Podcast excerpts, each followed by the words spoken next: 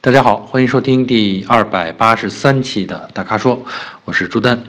呃，今天的问题有五个，我还简单归了一下类啊。为什么要归类呢？待会儿解释给大家听啊。那第一个问题呢，来自我们的粉丝，名字叫赵虎啊，他想问的是说，他说老师您好，呃，现在市场上起亚 KX 五降价幅度挺大，他想问这车怎么样，可不可以入手啊？呃，说到起亚的车型呢，我一直觉得。设计很动人啊，呃，造型设计，特别是外观啊，很打动人。嗯，但是啊，这个操控性上面，就是我们这么久以来测试的这个感受，告诉我们这个操控性真的只是一般般啊，将将及格。啊，操控性这件事儿呢，其实对大部分人来说，可能也不是一个刚需啊，可能大部分人买个车也只是想平平稳稳的啊。跑个直线，加速还可以，刹车还可以，也就行了，呃，没有太多的这种高速情况下的应急反应，呃，没有这个可能没遇到过，具体没遇到过这种险情啊，或者是其实遇到了自己也没有相关的经验，呃，所以呢，其实我我就是基于这个现实，其实我们更强调，我们 MS 车评一直更强调说，大家要注意这个操控性，啊。不是说车越灵活就越好，操控指的是我们更强调的是叫操控稳定性，就是说在高速运行的状态下，啊有什么闪失啊，你需要躲避什么东西，哪怕在你经验不足的情况下，操作不是那么熟练的情况下，车也能提供给你一定的安全保障，这是我们讲的操控安全性、操控稳定性。那起亚的车其实不光起亚，现代啊，这个就是韩系车，普遍在这方面表现都不太出色啊。就像我刚才说的，只是一般般，呃，将将及格，是这种表现。所以呢，你说问到我说，哎，这个降价幅度挺大的啊，配置挺多的啊，这个造型也挺动人的，是不是可以入手？嗯，怎么说呢？我我觉着，如果你看中这些的话，那么可以入手，但是你一定要知道。啊，它在操控方面表现并不出色啊。另外呢，在刹车方面，啊，KX 四我们是测试过的啊，这个刹车的热衰减不怎么说，表现不够好啊。就是在你连续刹车十次之后，那么出现的这个后几次的刹车距离就会明显的变长啊。这个当然。也可能我们这种测试比较极致了啊，大部分人很少遇到说我需要长时间的或者连续多次的踩刹车啊，比如说在山区，在下山的路这种路上，啊，你要是如果是长时间多次的这种踩，可能会造成制动效果的下降啊，这种情况不是，当然不是大多数人天天日常生活中都要面对的，但它毕竟。啊，是如果说横向比较起来，它毕竟是有一个短板在这儿啊。当然，这是我们比过的这个 KX 四啊，KX 五呢，目前看，比如说看其他测评网站上，好像测评下来这个刹车的热衰减还可以，没有那么明显的衰退啊。当然，刹车热衰减这件事儿，你也不可能凭。到 4S 店的试驾来来试出来，对吧？所以呢，这呢就算是我给大家打个预防针吧。啊，呃，这个车具体怎么样，可不可以入手？回到这儿来，我觉得如果你看中配置，看中这个造型，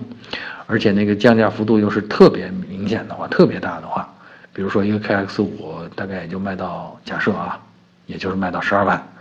呃，你真的可以考虑买，但可能你开上个四五年，呃，我觉得也就。也就够了，因为在这四五年的时间里边，你的驾驶经验啊，驾驶的体验啊，这经验会增长，你的体验呃需求也会增长，所以到时候呢，你可能会倾向于，那我再换一个更好一点的车呗，啊，当然翻回头来考虑说，你这个车入手的时候也挺值的啊，这个这个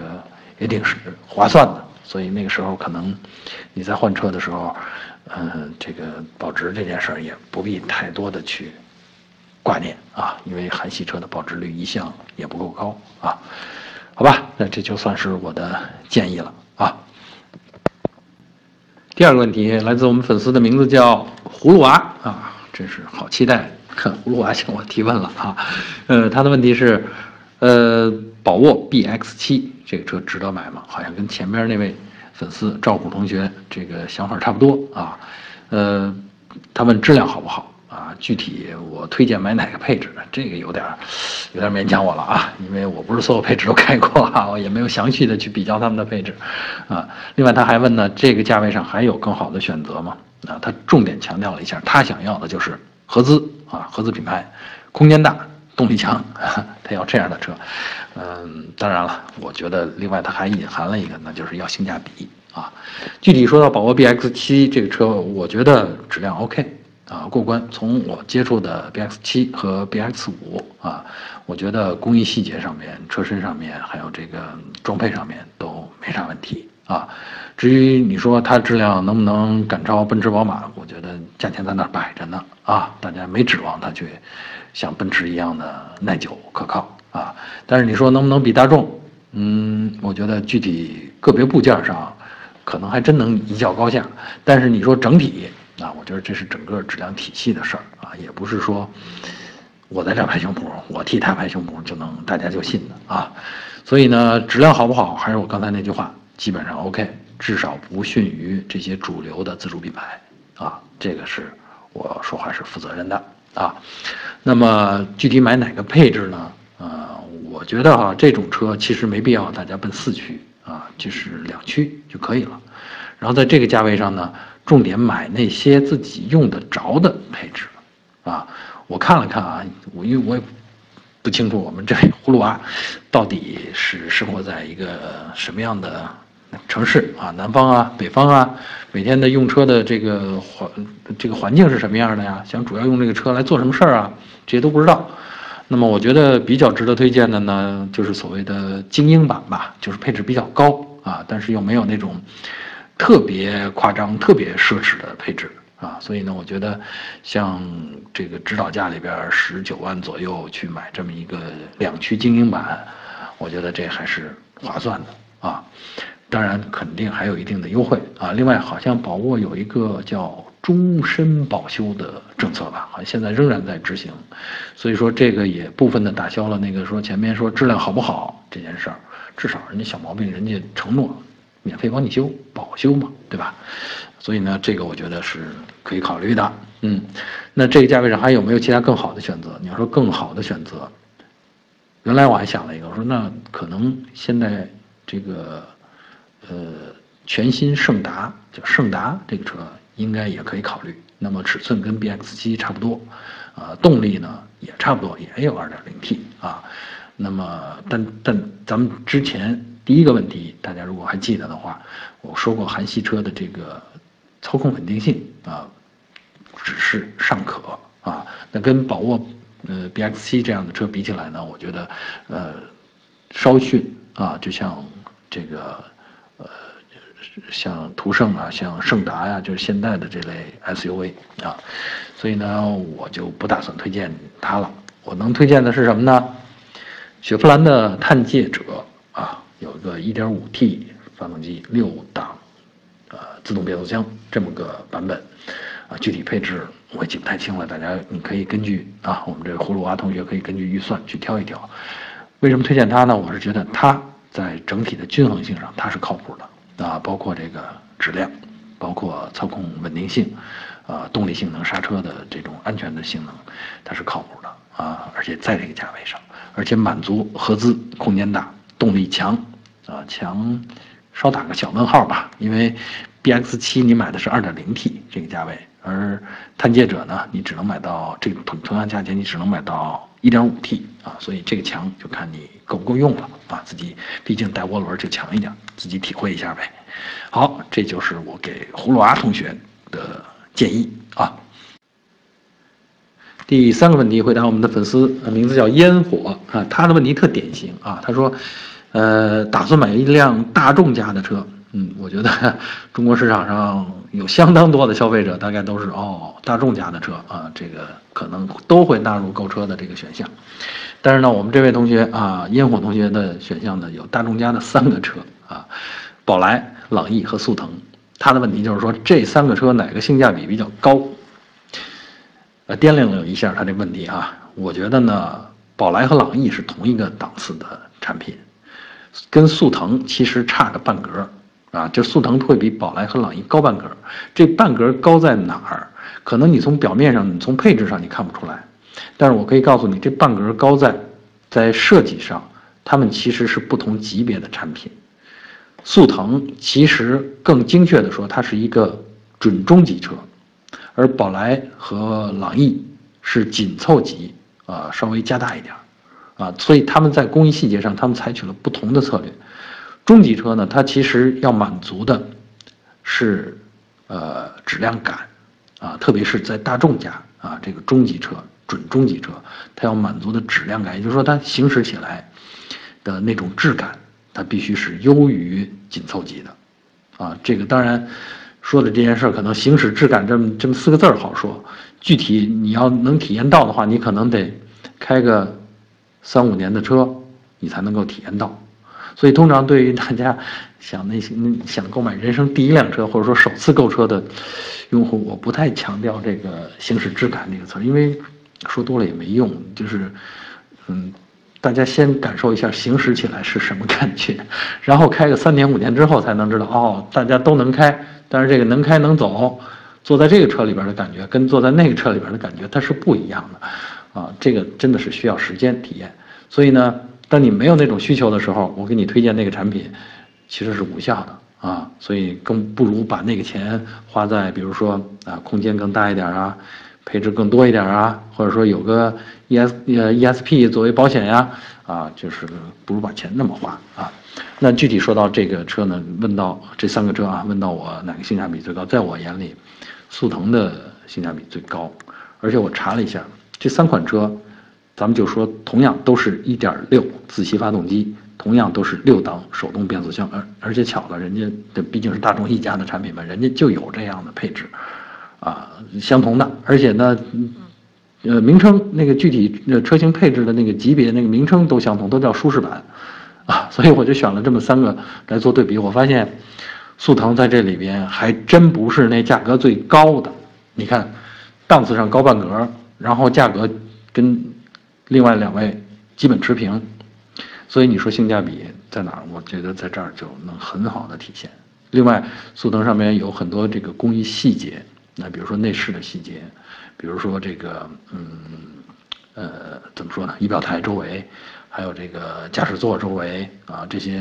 感觉，你坐进去一试啊，你调整一下座椅啊，这些旋钮的这种质感，你立刻能感到啊，这个细节上面确实是够精致的啊，呃，所以呢，我是觉得这是大家看得见的地方，看不见的地方在车身的结构里面，一些构造上面，啊，底盘的结构上面啊，特别提到这个老生常谈啊，好像我们特别爱说这个后悬挂，速腾是。这三个车里边唯一具有多连杆后悬挂的这个车啊，能给大家带来什么好处？一个是刚才我说的行驶质感，还有确实是对操控稳定性有一定的提升啊。当然，这个底盘的这个具体的结构，然后消声降噪的这个措施也不太一样啊。所以你问我性价比哪个高，我很确定的告诉你，在速腾目前这么大优惠幅度的情况下，它的性价比确实是。呃，我不能说非常高吧，确实是相当高，啊，这就是我的意见，希望烟火同学呃能够收到啊。第四个问题啊，第四个问题，我们的粉丝名字叫李浩，呃，他的问题呃看上去有点奇怪，他是这么说，他说凯迪拉克 S R X 和福特锐界哪款车更适合家用呢？啊，问题表面好像没问题啊，呃是 OK 的，但是 S R X。我印象当中，这个车型已经被凯迪拉克的 XT5 取代了，啊，中型呃 SUV，呃，不再是就凯迪拉克来说啊，不再是 SRX，那是几年前的一个选项了。现在取代它的车型是 XT5，呃，车的设计呢更轻巧，啊，不叫轻巧吧，我觉得更叫更时尚、更轻灵。从设计感觉上来说，不像是 SRX 那种碉堡式的感觉。嗯，当然也有人觉得 S L X 那种霸气啊，那个那个才是凯迪拉克的样子。但是如果你把一个这个现在市面上没有的车拿来跟锐界比，嗯，你是要买二手车吗？啊，是不是有这个这个想法啊？那么具体这两款车放在一起啊，当然二手车我觉得跟新车比，嗯，直接这么比没有意义啊。你二手车咱们说过多次说过，一定是考虑具体那个车的车况。啊，你才能够拿来说跟我的一个用车需求来比啊。那么如果就这么泛泛的比，假设你现在还能买到崭新的 S R X 的话，那我的结论也是，福特锐界更合适家用啊。因为 S R X 呢是比较早的设计，我们刚才说了，嗯，这个造型风格比较老啊，虽然它显得霸气，啊，另外呢，这个空间的效率，这个是一个重点。我为什么说它适合家用？的是锐界呢，就如果你比较两个车的外观，你可能会觉得，你看尺寸的话，S R X 还稍微大一点呢。但如果你真的坐进两个车，你会发现内部空间，R S R X 反倒小于锐界，啊，更何况锐界现在还有七座车型呢，啊，假设你真的需要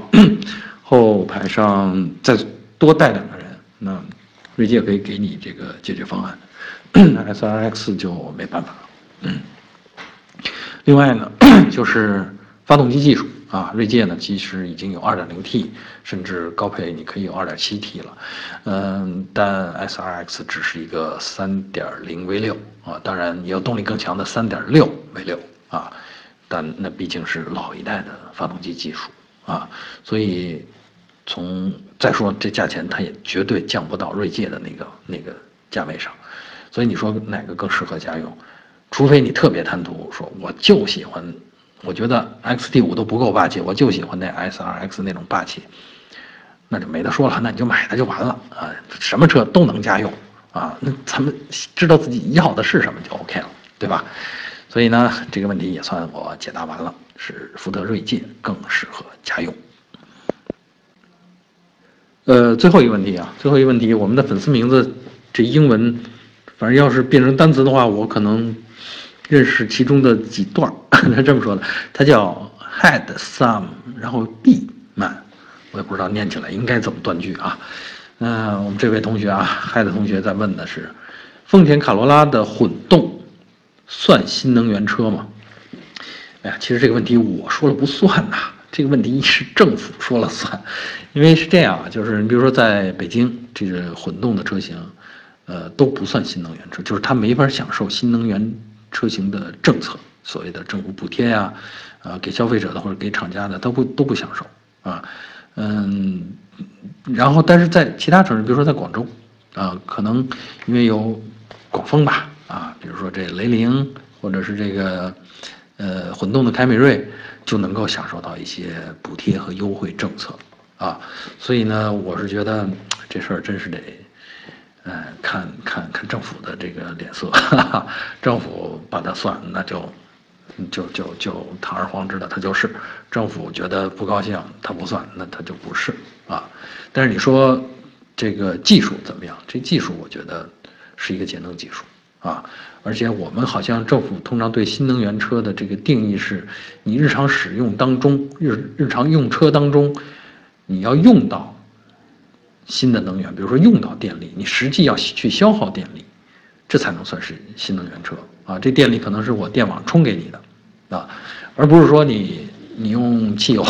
在自己车上这个啊转换出来的啊。尽管你有自己的节能方案，但是你的所有的能源仍然是由汽油啊来传统的化石燃料来提供的。我觉得政府这么定也有道理。啊，鼓励整个新能源车、整个交通配套环境的发展，啊，推动这种转变，这是政府的初衷，有道理。嗯，但是具体到老百姓这儿，老百姓可能关心的就是，我用的这车不是已经省油了吗？不是已经减排了吗？为什么不能享受相应的鼓励节能减排的政策呢？嗯，这是咱们老百姓的想法，啊，跟国家政策上面呢有一定的落差啊，但是政策的推进是政府的宏观规划。啊，这个咱们不多去讨论了。呃，我觉得卡罗拉混动啊，包括雷凌混动，包括啊，反正丰田有好多这种混动车型，我觉得在目前现阶段还是很值得大家去尝试、去拥有的这种技术啊，这种车型。呃，因为丰田的这个混动确实它的油耗呃明显的低下来。呃，而且呢，整车现在丰田推行的这个呃策略呢，就是它把这种新技术的这个价格门槛给降低了，啊，但技术含量并没有缩水，所以这是一个我觉得很值得欣赏的一个做法啊，也希望嗯大家对新技术啊有这种新技术情节的人，能够去提前的去品尝或者是去拥有这种新的节能方案的这种车辆啊。好，以上就是本期大咖说的全部问题。那欢迎大家继续在我们的微信公众号上啊，或者微社区里面向我们提问。如果您想了解更多的汽车资讯和导购信息，请持续关注我们的微信公众号和车评网。我们下期节目再见。